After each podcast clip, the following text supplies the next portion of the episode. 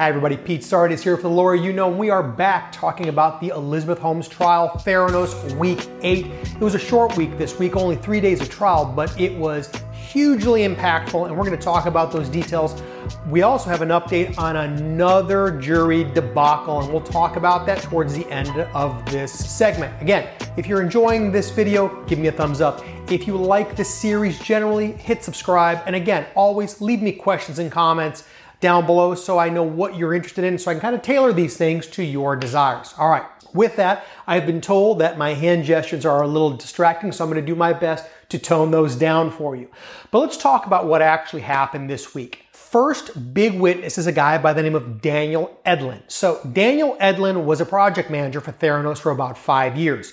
He testified that he was basically a good friend of Elizabeth Holmes' brother Christian, and that's how he got the job. He said in his testimony that he was a little concerned when he was setting up demonstrations for VIPs, investors, you know, who, you know, big wigs coming in to take a look at the company because there were things that were occurring that he didn't understand why. For example, he indicated that when they were testing the Theranos machine in front of VIPs or, or in potential investors, they would sometimes run a demo app which didn't actually test anything or they would run something called a null protocol, which apparently means that the Edison machine would be loaded up with the blood sample. It would run its course, but it would not actually test anything before it gave a result.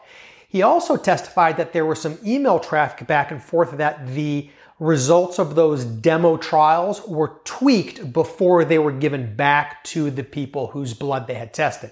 Furthermore, to make it a little bit more impactful as to why this is a big deal. Apparently, a number of the executives from Walgreens, which, as you know, was the big investor for Theranos, who wanted to put the Edison machine into a thousand of their stores, they were part of the group of executives who were tested under this null protocol or the um, you know the demo app.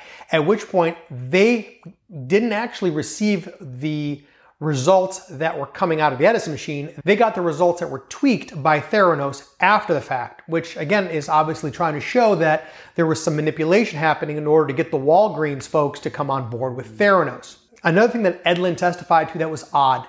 Uh, he said that during tours uh, of the facility, he was asked to either block portions of the laboratory off or put screens up so that uh, people couldn't actually see some of the things that were happening. You know, I don't know how how damning this is because I can understand if you have sensitive information or you don't have people that have already signed on, you'd want to not show them certain proprietary things or the way the process is working in the lab.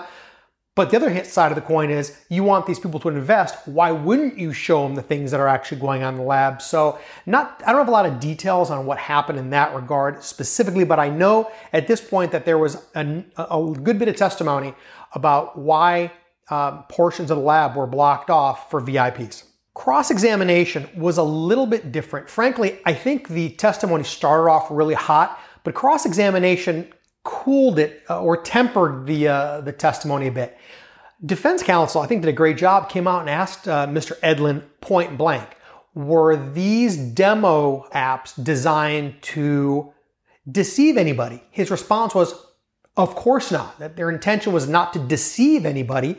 Um, and he also admitted that a lot of the demo apps were run for people that didn't actually want to get the, uh, the finger prick and have their blood drawn. It was just a way to show them to demonstrate how the technology worked. Now, on redirect, the government came back up there and asked a couple of questions that I think were in, in tune to rehabilitate his testimony, but I think they kind of fell flat. Specifically, um, they asked him why, what was, what was the purpose of doing these demonstrations? Mr. Edlin's response to show the technology performed well. And then they asked him, was there an intent to hide errors by using the, the demo app?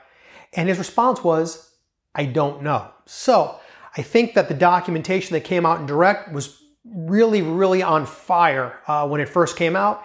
Cross examination tempered that a bit, and then redirect really fell flat. So we shall see uh, how the jury decides that particular bit of evidence. Now, the second person that came on the stand is probably the smartest guy uh, involved in this Theranos trial. And I'll tell you what I mean by that.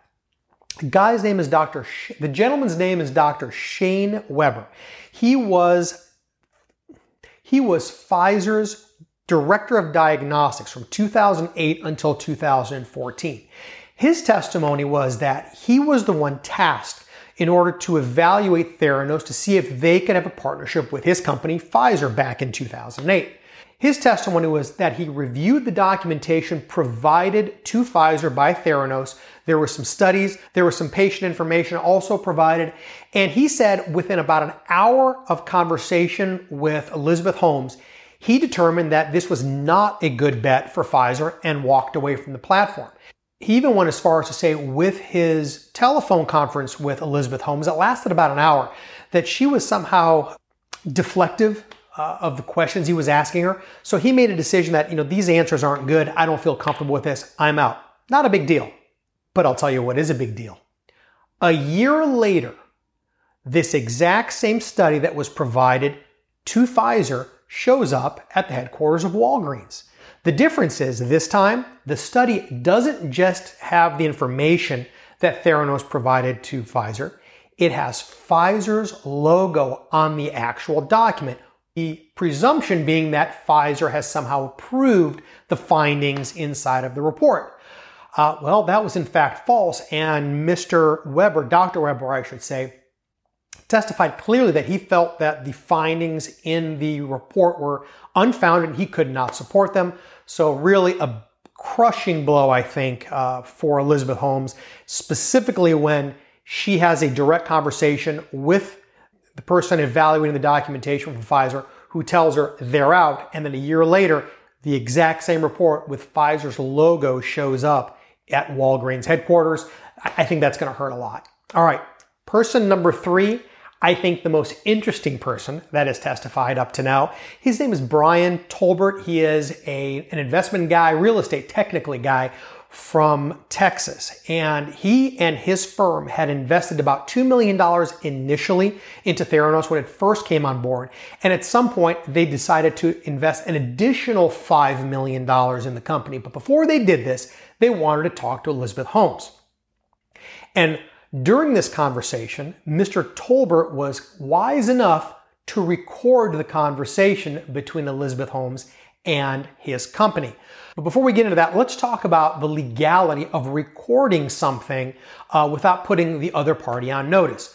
There are two different laws. Uh, in some states, there is no permission necessary. In other words, I can record you if I'm talking to you. I don't have to tell you that there's a recording, and I'm allowed to do that.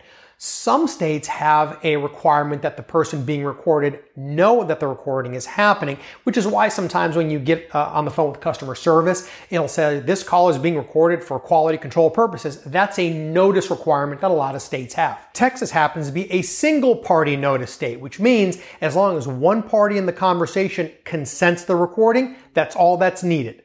So what happens?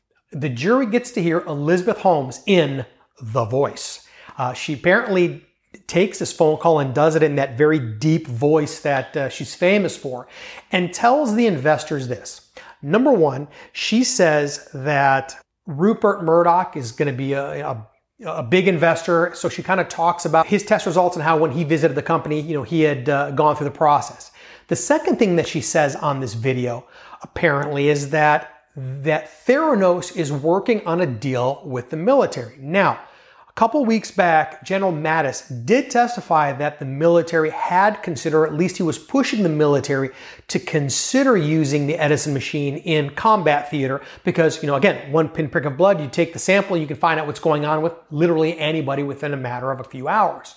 Um, what comes to fruition, though, is that when Theranos did some trials with the military in the desert, they found out that the machine really wasn't viable uh, somewhere between 70 uh, and outside of 78 to 82 degrees Fahrenheit because the, com- the components inside of Edison would overheat because it didn't have any internal cooling capabilities. In addition, the government hadn't considered using the Theranos machine in a military application because well, there was no FDA approval for it yet, so they weren't ready to be able to do it. So again, statements coming out of Elizabeth Holmes' mouth in that baritone voice on audio recording. The jury got to hear it for the first time. And now the big deal, uh, the big event of the week. Juror number three is uh, excused. So here's how this plays out. Apparently, Friday morning, before the testimony began, the judge had received an email from one of the jurors indicating that another juror didn't seem like she was paying attention because she was working on some sort of crossword puzzle, Sudoku, whatever the case may be. The judge brought the, uh, the, the lawyers for both the prosecution and the defense into chambers and had a discussion about this. They brought in the juror and asked her if she was in fact playing Sudoku during testimony. Her answer was yes. In fact, she told the judge that she's fidgety and when she's at home and she's watching TV, she'll you know, knit or do something to keep her hands occupied, even though she's still paying attention to what's going on on TV. And in this case, over the past seven to 10 days, she had been doing Sudoku puzzles during the testimony that was being given in front of the jury. Obviously, the, the reality is she wasn't paying attention. She was doing something else. Could she have missed something? Absolutely. Could she have been correct in everything that was said she absorbed? Of course. But at this point, the, the lawyers for both sides decided they weren't going to take that chance. The judge did release her, which leaves us now with a very different makeup of a jury. We now have eight men and four women with two alternate jurors are remaining in a trial that's supposed to last potentially into the middle of December, which is, let's just say, at least five weeks, you know, away. So what do you think? Do you think we're going to make it if we lose a juror a week, uh, you know, or a juror every couple of weeks? We only have two more alternates to go. If we lose two more jurors, there are no more alternates. If we lose a third juror after the alternates are gone, you know, that's mistrial. There, there's not enough jurors to continue going forward. So that being the case, thank you very much for listening. Uh, if you enjoyed the video, give me a thumbs up. If you're liking the series, please subscribe to our channel. And again, always leave me questions, comments below. That way I know exactly what you're interested in. I can try to answer those questions for you. So you let me know this time. Do you think we're going to make it through another month and a half of trial? Or do you think that this case is heading for a mistrial? Talk to you soon.